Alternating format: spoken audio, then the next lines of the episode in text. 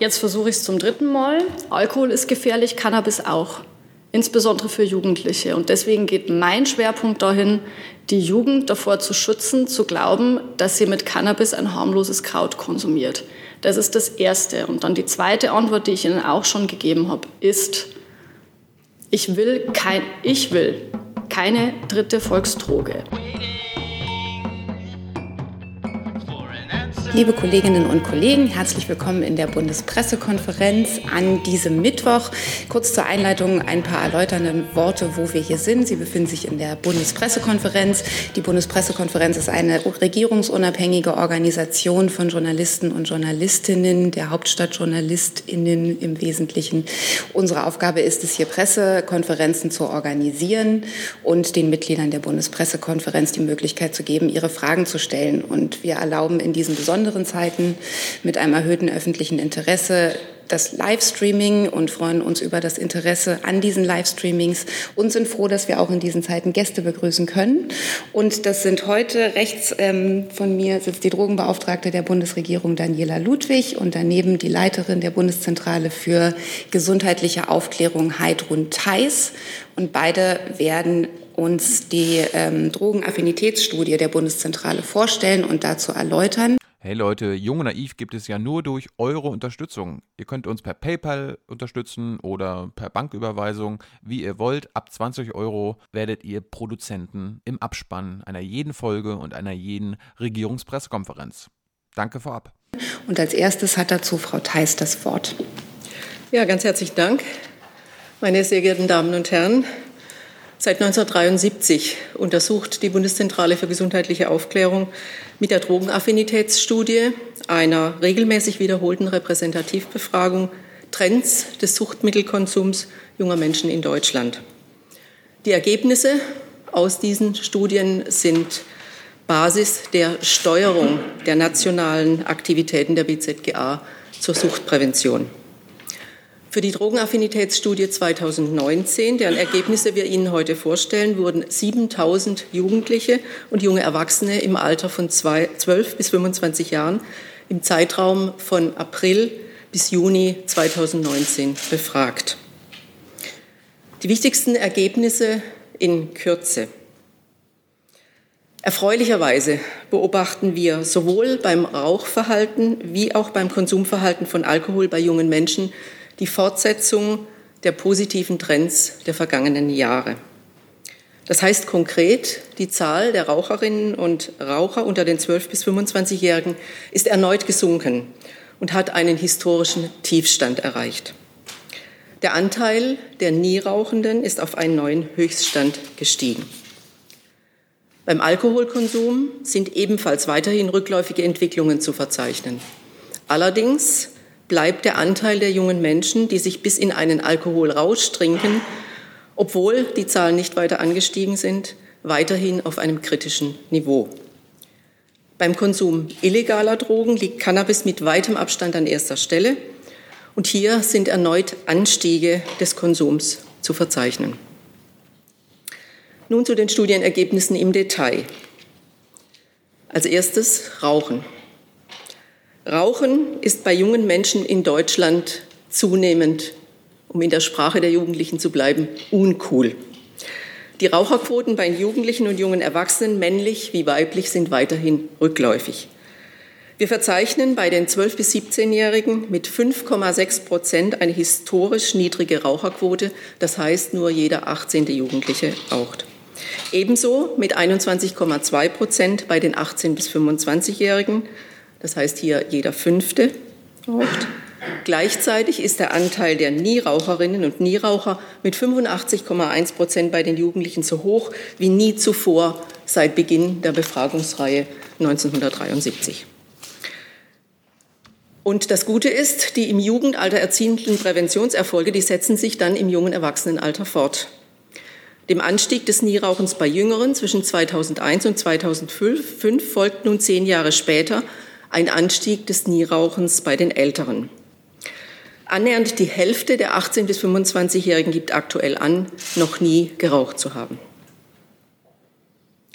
Etwa jeder 14. Jugendliche, das sind exakt 7,2 Prozent, gibt aktuell an, in den letzten 30 Tagen Wasserpfeife geraucht zu haben. 2007 waren das noch doppelt so viele, nämlich 14 Prozent. In der Gruppe der 18- bis 25-jährigen Erwachsenen stieg der Konsum von Wasserpfeifen über die vergangenen Jahre seit 2008 stetig an. Und im Befragungsjahr 2019 ist nun erfreulicherweise ein signifikanter Rückgang des Konsums zu beobachten. Kommen wir zu den E-Zigaretten. Der Anteil der Jugendlichen und jungen Erwachsenen, die in den letzten 30 Tagen vor der Befragung E-Zigarette konsumiert haben, hat sich im Vergleich zum Jahr 2015 erhöht. Aber seit 2018 sind jedoch keine erneuten Konsumanstiege zu verzeichnen. Und das ist aus Präventionssicht ebenso eine positive Entwicklung. Bei den Konsumdaten von E-Shishas seit 2015 und Tabakerhitzer, die wir seit 2018 beobachten, in, sind nahezu keine Veränderungen beim Konsum junger Menschen in Deutschland zu beobachten. Aktuell gibt hier weniger als ein Prozent der jungen Menschen an, in den letzten 30 Tagen Tabakerhitzer genutzt zu haben. Das war das Rauchen. Kommen wir jetzt zum Alkoholkonsum. Bei den weiblichen wie männlichen 12- bis 17-Jährigen ist der Anteil derjenigen, die in ihrem Leben noch nie Alkohol getrunken haben, ebenso rückläufig. Und diejenigen, die schon einmal in ihrem Leben Alkohol getrunken haben, ist ebenfalls rückläufig. Die, der liegt aktuell bei 63,1 Prozent. Das bedeutet andererseits, dass 36,9 Prozent der Jugendlichen bundesweit eben noch nie Alkohol getrunken haben. Das ist ein gutes Drittel der 12- bis 17-Jährigen. Der regelmäßige Alkoholkonsum junger Menschen in Deutschland ist seit den 1970er Jahren insgesamt ebenso kontinuierlich rückläufig. Der Anteil der 12- bis 17-Jährigen, die regelmäßig, das heißt mindestens einmal in der Woche Alkohol trinken, beträgt aktuell 9,5 Prozent.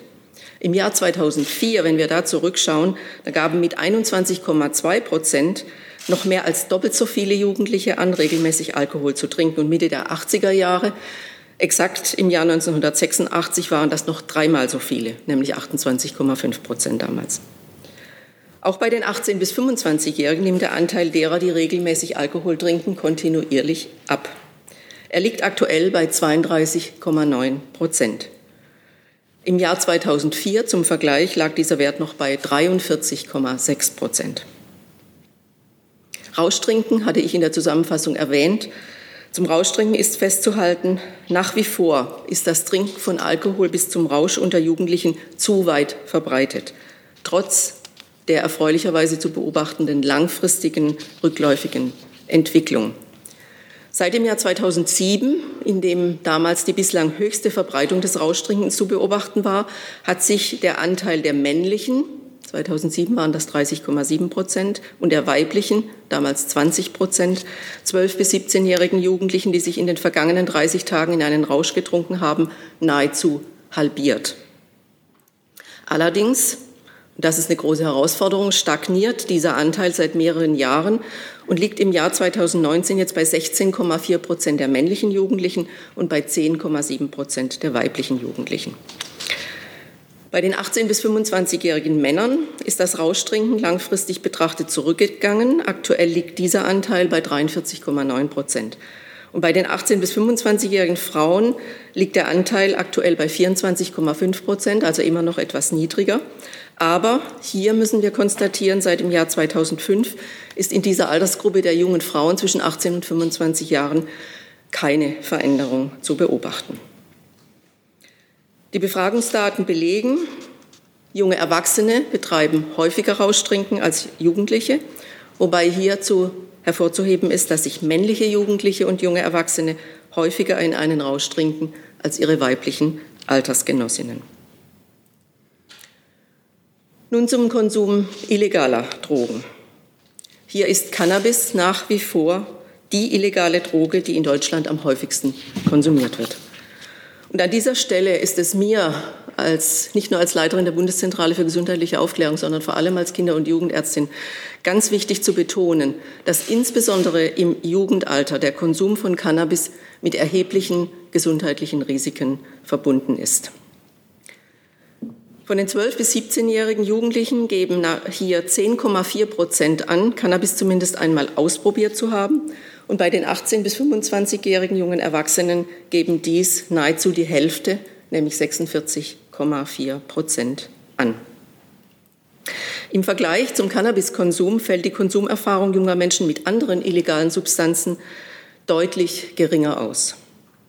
Die Lebenszeitprävalenzen, das heißt jemals irgendwann Kontakt gehabt zu haben, beim Konsum von Ecstasy, von LSD, von Amphetamin, Crystal Meth, Kokain, Crack, Heroin, psycho neuen psychoaktiven Substanzen, Schnüffelstoffen und psychoaktiven Pflanzen betragen für Jugendliche jeweils weniger als ein Prozent. Bei den jungen Erwachsenen reichen sie von 0,2 Prozent für Crack bis 7,8 Prozent für Ecstasy. Schauen wir genauer auf die Konsumprävalenzen von Cannabis, dann sehen wir, dass bei den, bei den 12- bis 17-jährigen Jugendlichen und den 18- bis 25-jährigen jungen Erwachsenen seit einigen Jahren Anstiege beim Cannabiskonsum zu verzeichnen sind. Das heißt, in den letzten zwölf Monaten haben 11,1 Prozent der männlichen und 5,3 Prozent der weiblichen Jugendlichen zwischen 12 und 17 Jahren mindestens einmal Cannabis konsumiert. Im Jahr 2011 waren es noch 6,2 Prozent der männlichen und 2,8 Prozent der weiblichen Jugendlichen, also etwa die Hälfte. Seit 2008 sind auch bei den 18- bis 25-Jährigen Anstiege der 12-Monats-Prävalenz des Konsums von Cannabis zu beobachten. 18,5 Prozent der jungen Frauen und 24,3 Prozent der jungen Männer geben an, in den letzten zwölf Monaten Cannabis konsumiert zu haben. Und das sind nahezu die höchsten Anteile bei der 12-Monats-Prävalenz des Konsums von Cannabis junger Erwachsener seit 1993. Und wir wissen, die Risiken für negative gesundheitliche Folgen durch Cannabiskonsum, wie zum Beispiel psychische Störungen, sind umso höher, je früher, je häufiger und je intensiver im Jugendalter konsumiert wird. Und das hängt nicht zuletzt zusammen mit der Reifung des zentralen Nervensystems und damit auch des Gehirns. Meine sehr geehrten Damen und Herren, in der Fülle der Daten, die ich Ihnen vorgestellt habe, können wir folgendes Fazit ziehen. Die neuen Ergebnisse unserer Drogenaffinitätsstudie verdeutlichen die Herausforderungen in der nationalen Suchtprävention. Sehr erfreulich ist einerseits die Entwicklung des Rauchverhaltens junger Menschen das Rauchen von Tabakzigaretten geht sowohl bei den Jugendlichen als auch bei den jungen Erwachsenen stetig zurück. Der Konsum von offenbar im Jugendalter attraktiven Produkten wie Wasserpfeife, E-Zigarette und E-Shisha ist weiterhin genauso zu beobachten wie die grundlagenwissenschaftlichen und klinischen Erkenntnisse, die wir stetig gewinnen. Und hierauf basierend werden wir die vorhandenen Präventions- und Aufklärungsangebote weiterentwickeln. Das Rauschtrinken und der regelmäßige Alkoholkonsum sind trotz positiver Entwicklungen auf einem nach wie vor kritischen Niveau. Und deshalb bedarf es weiterhin deutlicher Anstrengungen auch in der Alkoholprävention. Es ist, meine Damen und Herren, eine Gemeinschaftsaufgabe, jungen Menschen die sich in der Jugend bestimmte Trinkmuster aneignen, die Risiken hohen Alkoholkonsums bewusst zu machen und sie zu einem verantwortlichen Umgang mit Alkohol zu motivieren. Und dies aber auch den Erwachsenen Bezugspersonen zu vermitteln, denn sie sind wie in vielen anderen Bereichen auch hier Vorbilder für die Jüngeren. Im Bereich der illegalen Drogen liegt der Schwerpunkt auf der Prävention des Konsums von Cannabis. In diesem Bereich werden aktuell passgenaue Angebote entwickelt. Für die jüngeren Jugendlichen, die entwickeln wir neu und intensiviert.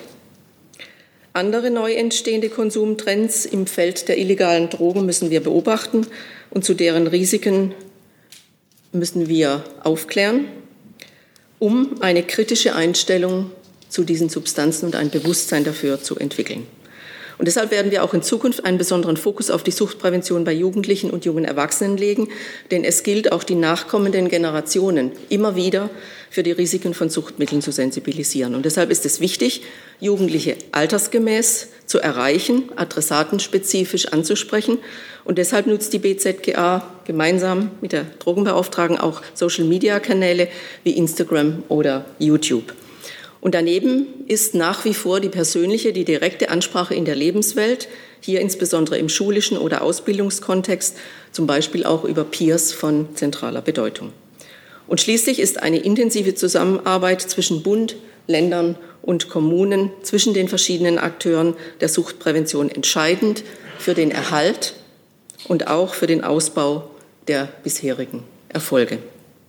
Ich danke Ihnen für Ihre Aufmerksamkeit. Danke dafür. Dann hat Frau Ludwig jetzt das Wort. Ja, liebe Frau Buschow, Frau Dr. Theis, meine sehr geehrten Damen und Herren, zunächst vielen Dank für Ihr Interesse äh, in diesen bewegten Zeiten und in dieser letzten Sitzungswoche vor der Sommerpause, die ja nun nicht themenarm ist, dass Sie sich trotzdem noch mit der Drogenaffinitätsstudie beschäftigen wollen, ähm, ehrt uns sehr. Und ich glaube, ähm, es lohnt tatsächlich immer wieder, wenn sie erscheint, einen Blick reinzunehmen, weil es geht nun in der Tat um nichts äh, Wichtigeres als das Konsumverhalten von Kindern, Jugendlichen und jungen jungen Erwachsenen. Und äh, wie Frau Dr. Theis ja bereits ähm, ausführte, dieses Konsumverhalten müssen wir früh beeinflussen, um es gut steuern zu können. Und es wirkt natürlich fort. Äh, das heißt, in welchem Umfeld die jungen Leute konsumieren und wie sie konsumieren, äh, zieht sich letztlich auch durch ihr restliches Leben. Und darum glaube ich, ist keine Anstrengung zu viel, die wir an dieser Stelle auch weiterhin ähm, übernehmen müssen. Und das ist auch übrigens etwas, was mich eigentlich prägt, seitdem ich dieses Amt übernehmen durfte, dass ich mich massiv um die jungen äh, Menschen kümmere. Und ähm, was mich sehr freut, äh, und das sage ich auch ganz besonders in dieser Woche noch verstärkt, ist, dass wir beim Thema Rauchen richtig gut sind. Äh, das ist wirklich ähm, eine Erfolgsstory mittlerweile äh, geworden von einem Land, in dem äh, die Zigarette eigentlich dazugehörte, äh, zu allen Festivitäten, zu allen guten wie schlechten Anlässen, ist, sind wir mittlerweile zu einem Land geworden, wo wir auf eine Jugend treffen, die wirklich bewusst Nein zur Zigarette sagt. Und äh, das ist schon etwas, was mich wirklich freut, denn klar, die Zigaretten sind äh, verfügbar, noch dürfen sie beworben werden und das, äh, da schlage ich jetzt den Bogen eben zu dieser Woche. Mich freut es in dieser Woche besonders, diese niedrigen Zahlen verkünden zu können und Ihnen den Ausblick zu geben auf morgen späten Abend im Deutschen Bundestag, wo wir in zweiter, dritter Lesung endlich das überfällige Tabakwerbeverbot äh, beschließen werden. Ähm, das freut mich wirklich sehr. Da sind wir mal kurz echt ins Hintertreffen, ins Internationale ähm, geraten und als dann wirklich auch der letzte europäische Staat noch vor uns war, dann mussten wir uns echt sputen und das ist jetzt eine gute Nachricht äh, für mich. Ich habe mich seit Beginn meiner Amtszeit dafür eingesetzt, dass dieses Thema wieder auf die Agenda kommt, dass wir insbesondere nicht nur über Zigaretten und Tabakerhitzer reden bei der Werbung, sondern auch ganz bewusst über die E-Zigaretten, weil sie ein Jugend Jugendprodukt sind, weil Werbung sich an Jugendliche natürlich ähm, richtet. Selbstverständlich, man braucht ja potenzielle neue Kunden. Und deswegen glaube ich, ist es jetzt wirklich gut, dass wir morgen nicht nur einen Minimalkompromiss machen, sondern wirklich ein großes Paket schnüren, äh, in dem alle Produkte drin sind, äh, die uns, liebe Frau Dr. Theis, wichtig sind, äh, dass sie drin sind. Und ich danke an dieser Stelle wirklich sowohl meiner Fraktion wie auch der SPD-Fraktion für diese sehr, sehr gute Zusammenarbeit beim Tabakwerbeverbot. Sie kennen die Vorgeschichte. Es war keine ganz leichte Geburt. Und dass jetzt ein gutes Baby morgen rauskommt, ist wirklich super. Also deswegen, es passt gut. Tabakwerbeverbot die Woche und sehr, sehr gute Zahlen bei den Kindern, Jugendlichen und jungen ähm, Erwachsenen, was die Zigarette angeht. Ähm, das Thema Alkohol treibt mich um, sage ich, äh, sag ich in aller Deutlichkeit. Ähm, auch da sind wir natürlich schon besser geworden, viel besser, liebe Frau Dr. Theis. Sie haben es ausgeführt, ich muss die Zahlen nicht wiederholen.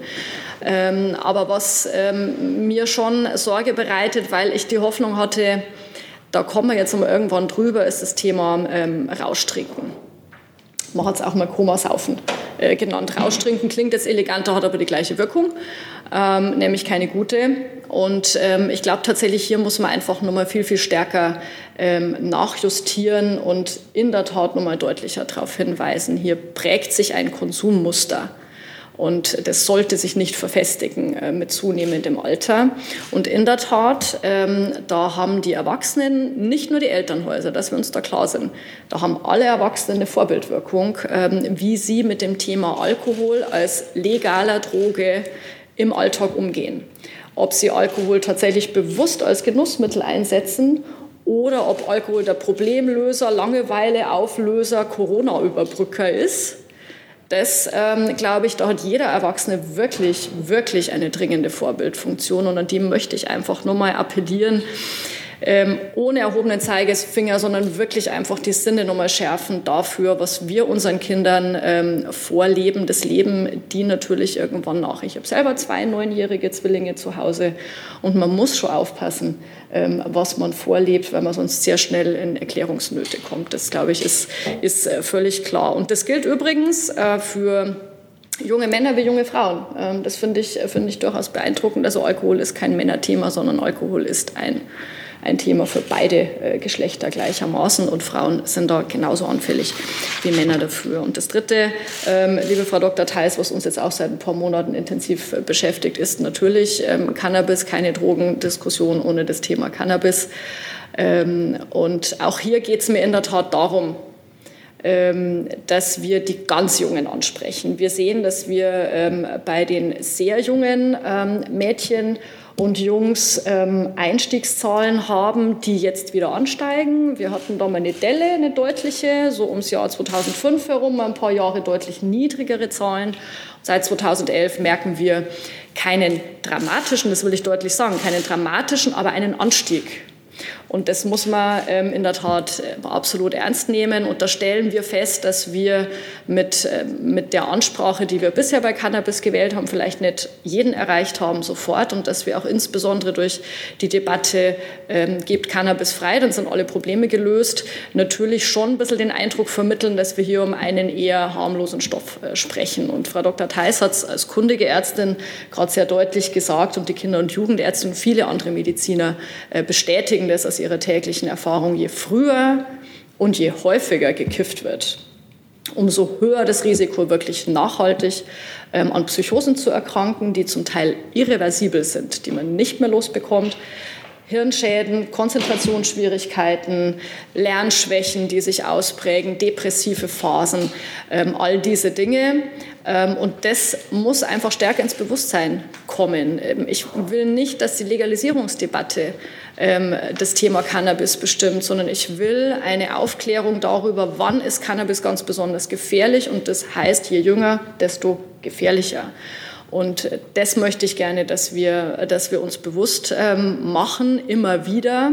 Und deswegen stoßen wir ja gemeinsam oder haben ja schon angestoßen unsere Social-Media-Kampagne.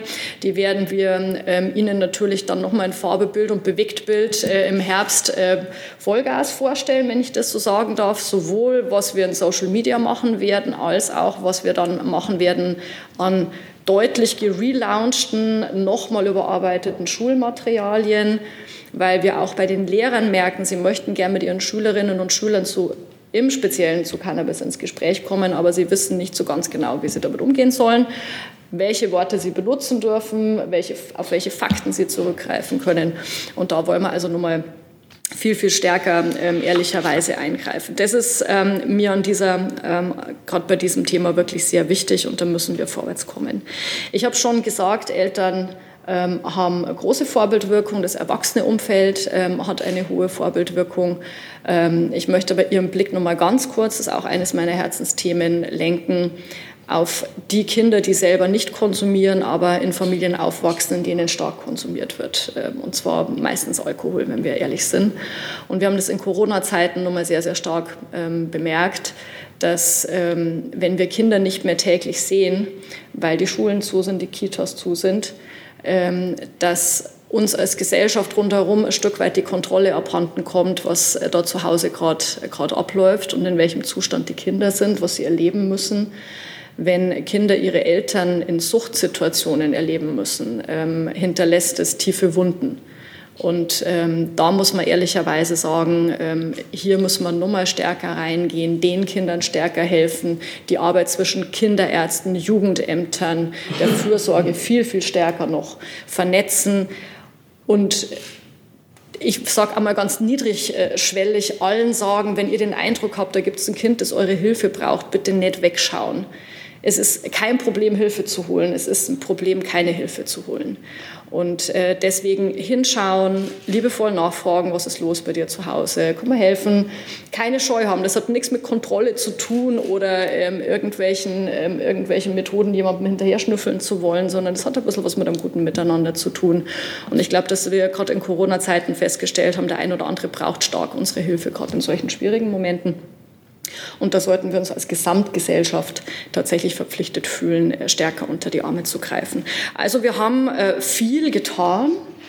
Ich will nicht sagen, vieles erledigt, weil mein Standard Karlauer Prävention ist kein Sprint, sondern ein Marathon und möglichst einer, bei dem es keine Ziellinie gibt, weil es muss ja weitergelaufen werden. Das heißt, die Prävention muss weitergehen, die Botschaften müssen immer wieder neu gesetzt werden, von Generation zu Generation neu gesetzt werden, neuartige Wege müssen beschritten werden. Deswegen sind das alles immer nur Zwischenstände. Aber letzter Satz, was mir wichtig ist, ist, dass ich heute keine dramatischen Zahlen zu verkünden habe, sondern eigentlich gute, stagnierende, niedrige Zahlen. Jetzt weiß ich, schöner wäre es, wenn ein bisschen mehr Drama drin ist, das kapiere ich.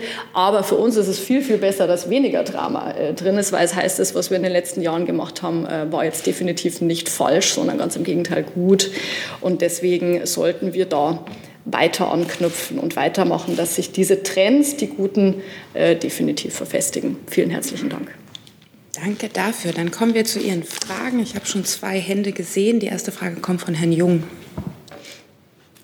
Frau Ludwig, wenn ich Ihre Zahlen jetzt richtig deute, dann haben 18- bis 25-Jährige ähm, gekifft 46 Prozent und geraucht 21 Prozent. Äh, würden Sie mir zustimmen, wenn man sagt, bei legalen Drogen funktioniert die Aufklärung besser als bei illegalen Drogen? Da stimme ich Ihnen gerne zu. Das ist ja übrigens der Grund, weshalb wir gerade bei Cannabis die Prävention jetzt hochfahren. War übrigens ähm, einer meiner ersten Wünsche, als ich dieses Amt angetreten habe, ähm, wegzugehen. Ich sage es jetzt mal ganz klar von der Haltung, boah, das ist eine illegale Droge, wollen wir vielleicht nicht zu viel drüber sprechen. Am Ende kommt noch einer auf die Idee, dass er sie konsumiert. Also über den, ähm, über den Tellerrand sind wir ja schon längst hinaus. Und deswegen ist es uns beiden wichtig und war es mir von Anfang an wichtig zu sagen, auch beim Thema Cannabis ist es gerade für die Jungen notwendig, dass wir sie zu einem selbstbewussten, sensiblen Konsum ähm, bringen. Und den, bring, den kann ich nur erreichen, indem ich ihnen sage, wo liegen die Gefahren ganz besonders, wo musst du aufpassen ähm, und wo kommst du dann sozusagen in eine eigene, selbstbestimmte ähm, Konsumsituation hinein. Und deswegen würde ich Ihnen da in der Tat zustimmen. Aber wie gesagt, die Konsequenzen ziehen wir gerade. Und seien Sie gespannt auf September. Äh, da werden wir noch mehr Futter oder noch mehr Butter bei die Fische, würde ich jetzt mal sagen, tatsächlich liefern. Weil wir sehen, das muss ich Ihnen nicht sagen, ähm, Jugendliche erreiche ich jetzt nicht durch Flyer die irgendwo ausliegen, wo sie nicht hinkommen, sondern Jugendliche erreiche ich nur da, wo sie sich täglich aufhalten. Und das sind die sozialen Medien tatsächlich und das sind die Schulen. Und da wollen wir unsere Anstrengungen deutlich verstärken.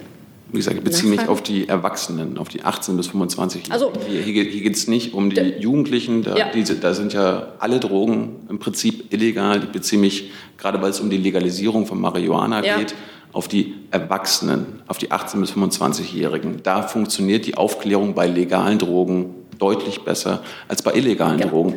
Darum die Frage, Warum sind Sie weiterhin für eine Prohibition von Cannabis? Warum legalisiert man nicht Cannabis und fährt daraufhin eine bessere Aufklärungskampagne? Weil im Tabubereich aufzuklären, haben Sie ja gerade selbst gesagt, an den Schulen und so weiter, ist deutlich schwerer als im legalen Bereich. Machen wir jetzt aber, dass wir in den sogenannten Tabubereich reingehen für die Jungen. Äh, deswegen hören wir aber nicht auf bei den Älteren, also bei den jungen Erwachsenen. Und ähm, das Hirn, die Hirnreife hört auch nicht mit 18 auf, Herr Jung, sondern sie hört, wie wir jetzt wissen, eher bei 25 auf. Und deswegen wird es uns wichtig sein, auch die 18- bis 25-Jährigen darüber aufzuklären, dass sie zwar jetzt erwachsen sind, dass aber ihr Gehirn ähm, noch nicht ausgewachsen ist. Das heißt, solange ich in dieser Altersgruppe, und das sind wir auch bei den mittlerweile bis 25-Jährigen, werden Ihnen alle bestätigen, die im medizinischen Bereich da unterwegs sind, wenn wir in dem Alter den Cannabiskonsum hochhalten, wird auch das immer noch zu Schäden führen. Und deswegen Deswegen ähm, weiß, dass Sie das nicht zufriedenstellt, ist mir schon klar. Deswegen sage ich Ihnen nochmal, was bringt mir eine Legalisierung, außer dass immer noch mehr glauben, wenn es legalisiert ist, ist es harmlos. Das ist für mich der falsche Rückschluss. Mit einer Legalisierung ähm, erreiche ich von Jugendschutz gar nichts, gar nichts. Ähm, weil Jugendliche, ist völlig richtig, unter 18 dürfen es jetzt nicht kaufen, dürfen es dann, wenn es legalisiert ist, auch nicht kaufen. Also für die erreiche ich nichts. Um die geht es mir aber hauptsächlich, weil ich ja früh Konsumverhalten beeinflussen will. So, und ähm, dann kommt eben noch hinzu, dass das äh, ständig bemühte Argument, äh, wir killen dadurch den Schwarzmarkt, ja auch nicht stimmt.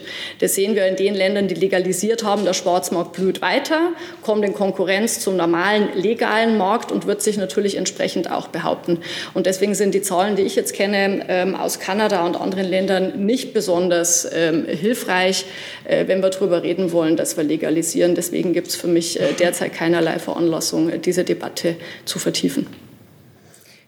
Eine nächste Frage von dem Kollegen hier vorne. Ja, Albrecht Klöpfer, IX Media. Ähm, drei, wenn ich darf, kleine. Äh, das eine ist, haben Sie schon Erkenntnisse, Frau Theis, Frau Ludwig, äh, über äh, gerade Alkoholverhalten bei, bei Corona? Also mhm. da, liegen da schon Zahlen vor? Das Zweite, Frau Ludwig, Sie sind ja besonders rührig. Was steht denn als nächstes auf Ihrer politischen Agenda? An, äh, an jetzt also wirklich für Gesetzgebung, an Tabakwerbeverbot mhm. können wir einen Haken machen. Haben Sie, haben Sie noch was im Köcher? Und drittens, weil wir gerade über Cannabis gesprochen haben, äh, die Diskussion um Cannabis als Medizin hat die die Grenzen eher verwischt, ver, ver, aufge, aufgeweicht? Ähm, ist diese Diskussion für den Cannabisgebrauch allgemein eher schädlich oder meinen Sie, da kann man eine klare, da kann man eine klare Linie ziehen und sie wird auch gezogen? Ähm, Alkohol, Corona laufen Untersuchungen ähm, auf unterschiedlichen Ebenen. Wir kennen ja bisher nur die Veröffentlichungen zu den. Äh, nee, wir kennen ja bisher nur die Zahlen über die, also die Verkaufszahlen, ja, die ja nun während Corona, Lockdown, keine Bars offen, kein, keine Gastronomie offen, äh, jetzt nicht sehr aussagekräftig sind, weil sie ja nur sagen, es ist an anderer Stelle mehr Alkohol erworben worden, weil es Stellen gab, die geschlossen waren, wo sonst Alkohol ähm, erworben hätte werden können. Und deswegen würde ich mal sagen, die Verkaufszahlen sagen nichts über die Konsumzahlen aus. Ähm, und deswegen werden wir da ähm, in der Tiefe von mehreren Seiten noch Zahlen bekommen, was den Konsum von Alkohol angeht. Ist jetzt noch zu früh. Definitiv noch zu früh, aber interessiert uns genauso äh, wie Sie in der, äh, in der Tat. Deswegen dürfen Sie sicher sein, dass wir beide da äh, dranbleiben. Ähm, ich mache jetzt mit Freude mal morgen den, den Haken ans Tabakwerbeverbot, ehrlicherweise. Gesetzgeberisch habe ich jetzt gerade im Moment nichts Konkretes in der Pipeline, aber es laufen natürlich viele Sachen parallel, die nicht unbedingt ein gesetzgeberisches Eingreifen erfordern, sondern äh, an den geeigneten Stellschrauben mehr, weniger Bürokratie, etwas flexiblere Handhabungen. Ich sage mal tatsächlich nur das Stichwort Kinder aus suchtbelasteten Familien. Äh, da werden wir ein größeres äh, Paket schnüren. Da hat es eine Arbeitsgruppe der Bundesregierung von mehreren Ministerien gegeben, die sich genau mit den Schnittstellenproblemen auch befasst hat. Also wann ist das Jugendamt zuständig, was darf der Kinderarzt sagen, was ist mit dem Datenschutz, wer geht wann in welche Betreuungssituation, wie sind die Suchthilfen eingebunden. Ähm, da werden wir tatsächlich Gesetzgebung äh, brauchen. Äh, das sind auch alle beteiligten Ministerien ähm, mittlerweile dran und es gibt einen speziellen Katalog fürs BMG, für die, wo wir zuständig sind für die Umsetzung und Jens Spahn hat mir ähm, erst vorletzte Woche nochmal gesagt, äh, wir sind als Haus da auch dran. Also wir wollen da unserer Verantwortung absolut ähm, gerecht werden. Und das zweite kurze Thema, wenn ich darf, würde ich ansprechen, die Substitutionstherapie. Ähm, da sind wir ja im Wege einer Eilverordnung ähm, reingegangen, um während Corona die Substitutionstherapie weitermachen zu können. Ähm, das, ich habe gestern einen großen runden Tisch äh, gehabt mit allen ähm, kassenärztlichen Vereinigungen der Bundesländer, der Ärztekammer und der KVB, um ähm, zum einen zu hören, wie lief es mit der Eilverordnung ähm, und wie können wir aber das Problem Substitution älter werdende Ärzte, die dann ausscheiden, keine Ärzte, die nachkommen, um diese wahnsinnig wichtige Therapie zu machen. Wie können wir dieses Problem gemeinsam ähm, angehen und auflösen? Das wird ein dickeres Brett werden, ähm, ehrlicherweise. Da bin ich im Prinzip mittlerweile fast täglich dran, wenn mir das ganz wichtig ist. Das ist ein wichtiger äh, Baustein in der Schadensminimierung, ähm, wo wir es uns nicht leisten können, dass wir da zurückfallen. Das ist meine tiefe Überzeugung. Da reden wir über schwerkranke Menschen, ähm, die unsere Hilfe brauchen. So, und deswegen, das sind jetzt mal nur ähm, holzschnittartig zwei Sachen. Wir haben nur die Ratspräsidentschaft äh, vor der Brust, ja, wo wir auch ein bisschen was mittun müssen äh, und mittun sollen. So, das ist, ähm, das das ist das. Und der dritte Punkt, Cannabis als Medizin, ähm, da reden wir natürlich, muss ich Ihnen nicht sagen, über zwei vollkommen unterschiedliche äh, Stoffe. Cannabis für den Freizeitkonsum und ähm, Cannabis als Medizin, aber natürlich wird es miteinander vermischt.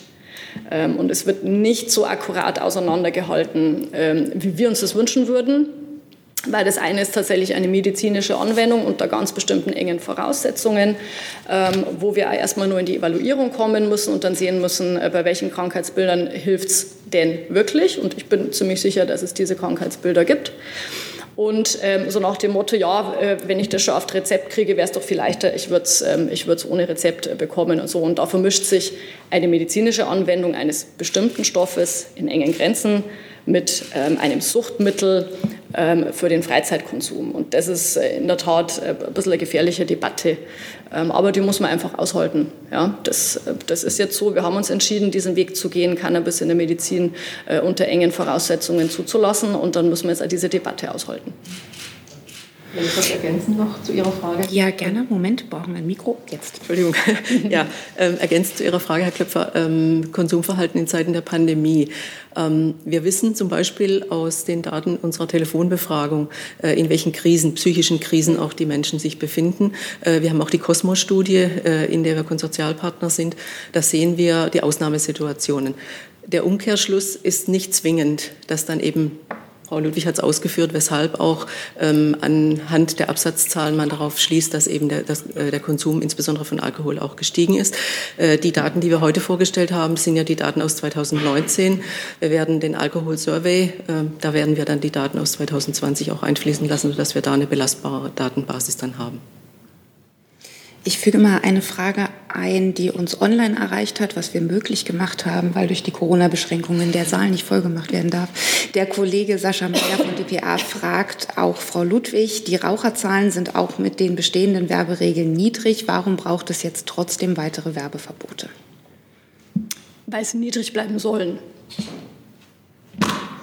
Kurze Antwort? Ja. Die Frage war einfach, gibt es eine kurze Antwort? Nein, weil ich, nee, nee, ich will das gar nicht den Eindruck erwecken, dass ich da so locker drüber weggehe, aber es ist eine ganz einfache Antwort, weil sie niedrig bleiben sollen. Und weil ähm, ja keiner bestreiten kann, dass Werbung nur für den Selbstzweck gemacht wird, sondern Werbung wird gemacht, um Konsum anzureizen. Und wer das Gegenteil behauptet, lügt, weil dann könnte sich die Werbung sparen, schlicht und ergreifend. Ähm, und äh, da das nicht passiert, ist es schon wichtig, dass wir in Deutschland übrigens jetzt als letztes europäisches Land, als letzte, jetzt sind wir wirklich die Letzten, als letztes europäisches Land diese Tabak, äh, dieses Tabakwerbeverbot morgen ähm, beschließen. Und äh, das ist jetzt nicht irgendwie ideologisch oder was, sondern da geht es echt darum, dass wir wissen, Werbung reizt gerade bei Kindern und Jugendlichen, die noch nicht so gefestigt sind, einfach an. Und das soll sie auch. Und äh, das ist ja keine Werbung, die zum Umsteigen von einem Produkt aufs andere animiert, sondern es ist eine Werbung, die zum Einsteigen animiert. Und darum muss man sie verbieten. Und Prävention ist immer Schwimmen gegen den Strom. Also die niedrigen Zahlen äh, heißen nicht, dass wir uns ausrufen, aus, ausruhen dürfen, weil wir haben nachwachsende Generationen. Und selbst wenn wir, gerade wenn wir niedrige Zahlen haben, dann ist es umso schwieriger. Ja? So die letzten Prozent zu knacken, das ist beim Impfen ganz genauso, aber hier ganz besonders. Ähm, das ist eine ganz große Herausforderung. Dann hatte Herr Jung noch eine Frage. Mehrere. Äh, eine Anschlussfrage zu, dem, zu den Rauchen. Da ist ja Werbung trotzdem immer noch legal. Es gibt ja andere Länder, wo Zigarettenpackungen an sich ein und mhm. dieselbe Farbe haben, beziehungsweise schwarz sind oder ja. man sieht nicht mehr, ob das Marlboro ja. oder was auch immer ist. Äh, sind Sie dafür, dass das jetzt auch noch verschärft wird? Weil sonst sehen die Jugendlichen und Erwachsenen ja immer noch 100 verschiedene Packungen. Das sind ja, das ist ja auch eine Art von Werbung. Und äh, ich hatte ein bisschen gestutzt, weil Sie meinten, beim Cannabis, wenn das legal ist, dann wäre es ja vielleicht noch attraktiver. Ist nicht der Grund, warum Cannabis cool ist, weil es illegal ist, Frau Ludwig? Und ich hatte nicht gesagt, äh, Cannabis ist ähm, attraktiver, weil es illegal ist. Also, Entschuldigung. Ja. Ich, ich fände es gut, wenn wir es bei den zwei Fragen erstmal belassen. Wir können danach auch gerne nochmal. Ja. Also ich habe nach meiner Erinnerung nicht gesagt, dass Cannabis attraktiver oder weniger attraktiv ist, wenn es legal wird, sondern ich, hab, ähm, ich wollte Ihnen damit sagen, es vermittelt noch stärker den Eindruck, als sei es ungefährlich und das ist es nicht.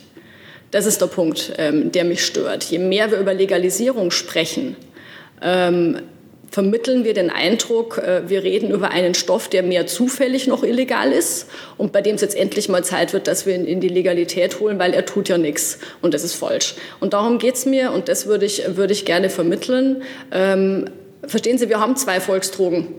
Ich brauche keine dritte. Brauche einfach keine dritte. Ich sehe keinen Grund. Und äh, jetzt bin ich noch nicht fertig.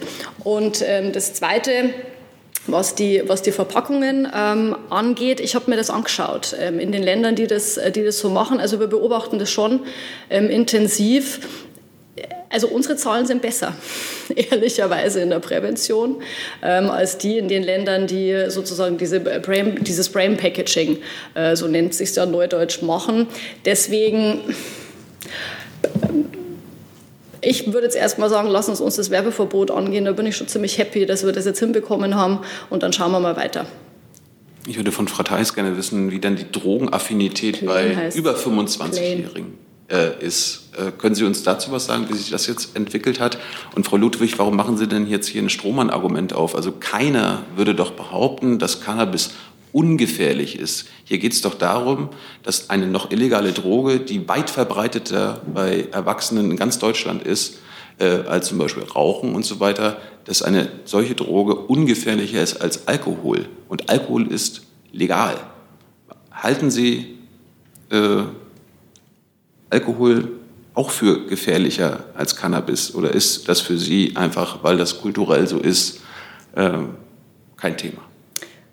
Nur weil Alkohol gefährlich ist, unbestritten, ist Cannabis kein Brokkoli. Okay? Dann die Frage an Frau Theis. Ja, Sie müssen mit meinen Antworten klarkommen, so wie ich mit Ihren Fragen. Okay? Natürlich. Selbstverständlich. Und wie es ich beantworte, müssen Sie mir mir überlassen, weil ich kritisiere ja Ihre Fragestellung auch nicht. Ich nehme sie zur Kenntnis. Geben und nehmen. Wollen wir die Frage an Frau, wollen Sie die Antwort von Frau Theis hören, Herr Jung? Interessiert die noch? Dann würde ich ihr jetzt gern das Wort geben. Ja, ich kann äh, ganz kurz antworten. Ähm, wir als BZGA haben dazu keine ähm, Daten, keine äh, Umfragen oder beziehungsweise Studien dazu angestellt. Wir haben andere Datenquellen, zum Beispiel die deutsche Suchthilfestatistik gibt hierzu Auskunft, aber wir haben äh, uns beschränkt auf die Gruppe der 12- äh, bis 17-jährigen Jugendlichen und der 18- bis 25-jährigen. Liebe Hörer, hier sind Thilo und Tyler. Jung und Naiv gibt es ja nur durch eure Unterstützung. Hier gibt es keine Werbung, höchstens für uns selbst. Aber wie ihr uns unterstützen könnt oder sogar Produzenten werdet, erfahrt ihr in der Podcast-Beschreibung. Zum Beispiel per PayPal oder Überweisung. Und jetzt geht's weiter.